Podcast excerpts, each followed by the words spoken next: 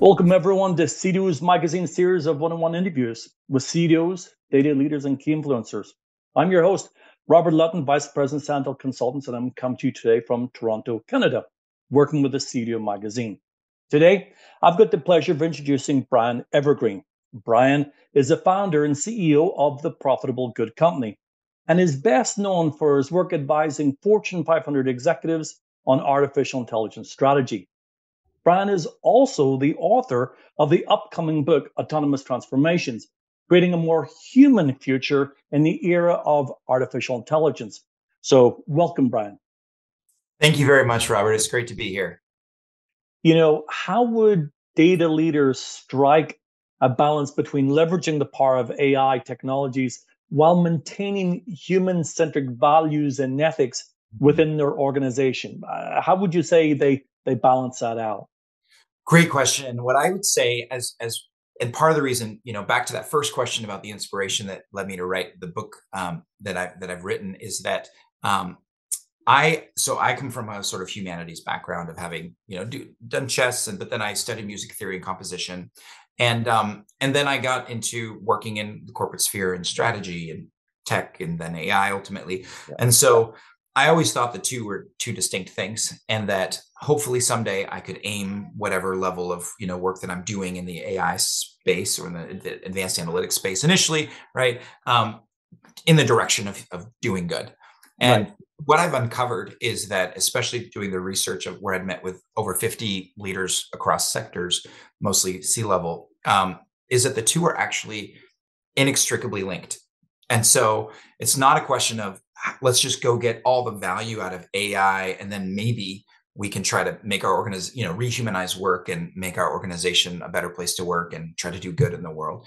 The truth is, in today's era and, and where we're at with in terms of organization, what the data shows that the reason only 13% of AI initiatives make it into production is because of this breakdown of these of the human elements. It's not because the tech isn't ready right? Otherwise, seven of the 10 most, you know, um, seven out of the 10 top publicly traded companies in the, you know, in the world would not be technology companies. So the fact that that shows that technology is fine. It's that's not the problem. It's culture. And you can see this with Microsoft's transformation from 2014 to today. From the very beginning, Satya Nadella said, I need we need to have a new technology strategy. We need a business. Uh, we need an updated business strategy, and we need to have a people culture strategy. And he designed for culture and took the human element into the very beginning of the design. And that's one reason that Microsoft has had such uh, such a tremendous uh, level of success is that the culture is tuned to such um, that it makes success so much more inevitable than if you just ignore that part. So to your question, I think um, it, I would say instead of thinking about it like, yeah, how do I get the economic harness the economic potential out of AI and then also rehumanize work? I would say that rehumanizing work is a predecessor. And I'll give you one quick example. Sure. Is that we have these three, I, I, call them factions for lack of a better word. We have data, the, the technology faction, we have the business faction and the industry faction within most organizations right, right? where 100 years ago industry leaders had all the purchasing power and they were they were calling all the shots. And then 50 years ago that with the rise of shareholder primacy then business leaders started calling many much more if not all the shots. And then over the last 30 years technology leaders have gone from the back room to the boardroom. And so now you have these right. three factions of incredibly intelligent capable educated people that believe that they know what needs to happen. And so if you're trying to solve for the fact that they're doing lots of infighting and struggling to get yeah. you know, even if they get something improved, another faction yeah. kills it, right? We have this issue. That's not a technology problem either. That's a that's a people problem. That's a social system problem. So in moving away from managing your organization as a mechanized system where things are predictable and repeatable and you can just tune this part and and set it up to do this re- repetitive thing and it'll just do that humans don't do that. You can't set up a, a, any person in any position to just do a repetitive task and expect that they'll just keep doing it that way forever. Because they're, they're, not mm-hmm. mechanistic. Um, so that that'd be my kind of long-winded answer to your question. Uh, so we add that to the skill sets that, that are critical important is uh, being able to uh, uh work with our individuals or other humans the culture side of the mm-hmm. organization So I, I want to move into the second main theme of, of your upcoming book, which is how the industrial revolution is holding back the AI initiatives. I think you may have just started and sort of mm-hmm. tweaked upon it. But if I, I can ask, in your opinion, what do you see as the main obstacles or roadblocks that organizations are going to face, or maybe someone are currently facing in trying to integrate AI initiatives within their existing systems and frameworks? So I did, you're right that I did start to kind of answer that a little bit preemptively. So I'd say that some of those roadblocks are that, that we've inherited from the Industrial Revolution. One of them is what I mentioned about being divided by our expertise. Because coming out of the Industrial Revolution, the, the if in 1911, Frederick Taylor wrote a book called Principles of Scientific Management. And in it, he said, um, in the past, the man has been first. In the future, the system must be first. And in his mind at the time, that where each individual person on a production line was was had a high variability of process and therefore time and quality of the same product being sold by the same company.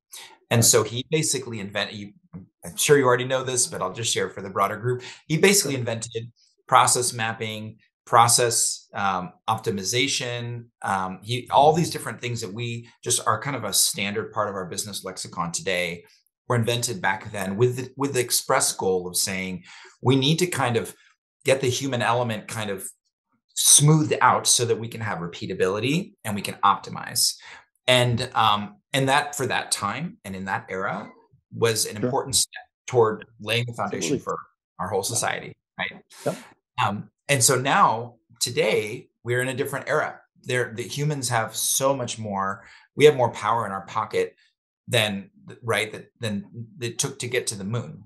And and and we have access to more information. And so new people entering the workforce today or just all of us that are already making up the workforce we know a, a, a lot more than people knew in 1911 we've had, sure. we've had access to so much more information.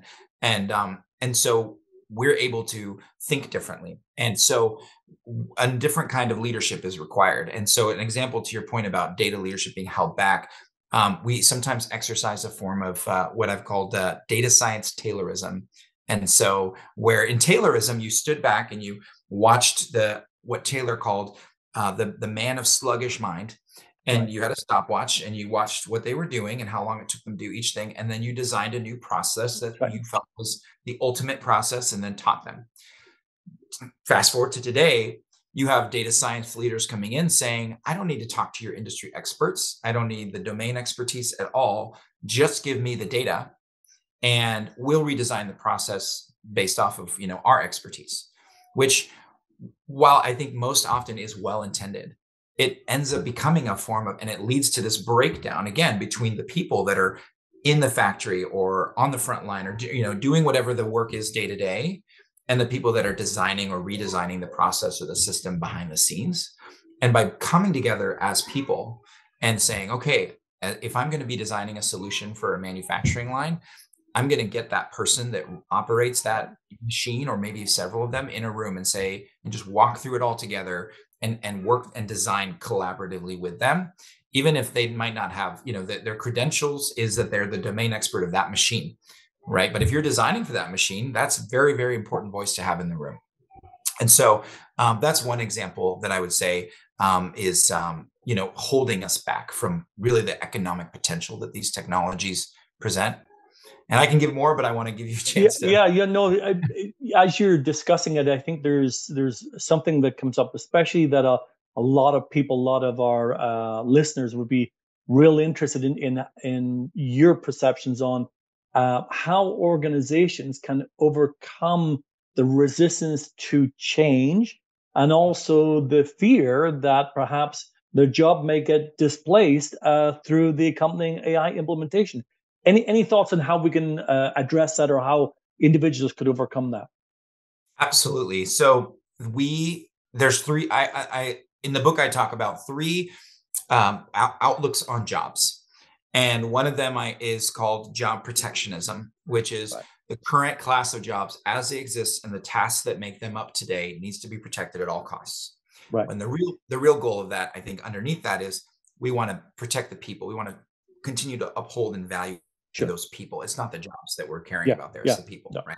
And then then on the other end of it, we have job fatalism, which is, you know, robots are coming, all jobs are going to go away.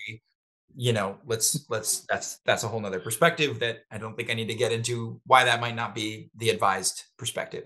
No. And then the, the middle that I, you know, uh, propose is job pragmatism, where you say, okay, the technology is going to transform our jobs. And it's the job of leaders at the moment that they first conceive of implementing a technology that could be that could ever make any set of tasks or even a full job redundant they have probably 6 months at a minimum most likely a couple of years before the technology is tuned and and ready to go into production right. in their organization that would then make those jobs redundant and that's a that's a time frame that you have where those people could be reskilled upskilled there might be new product lines that could be designed based you could plan ahead on the amount of cost reduction and say we're going to invest in a new product line that starting out will need you know more transactional work to be you know to execute right. because we can't automate something that hasn't existed before necessarily or at least not as easily and so and so i think that that those three job outlooks i think maybe help the conversation a bit because i know personally from my perspective as um, you know a, a former executive working for Microsoft, and then with the different research institutions I spoke with, such as the Advanced um, CEO for Advanced Robotics Manufacturing. What he said is, he said in every single implementation of robotics that he's seen in the in factories around the world, um, he has yet to see one where jobs were displaced. Every single time, it's the the the you know the wage and the labor, you know the the robotics uh, balance between automation and labor is is helping the human experience as right, opposed to right so, so tra- transformation and retraining are critical during that stage of yes. employing new technology which i think is is a very sound and plausible uh, aspect and, and also when you get into the, the robotics it does uh, tend to uh, lift the salary levels of the people working in that space which mm-hmm. does help everyone uh, all around brian I'd like to thank you for your time today. I know we didn't get into uh, discussing much of the actual book, but it is uh, it's on the uh, Amazon. You can pre-order it. Mm-hmm. Uh, so, on behalf of the CDO magazine, we appreciate you providing your thoughts and and interpretations of how data leaders could be able to leverage autonomous transformations. And we hope that your book is a huge success, and that we'll have you coming back and share your knowledge again on how harnessing artificial intelligence with its adjunct technology for the betterment of not only the organization but also the world. Thank you very much. I, I hope so too. And uh, if, if so, I'll look forward to speaking with you again, Robert. Uh, me too. Uh, it was a wonderful interview. And for our listeners, please visit cdomagazine.tech for additional interviews. Thank you.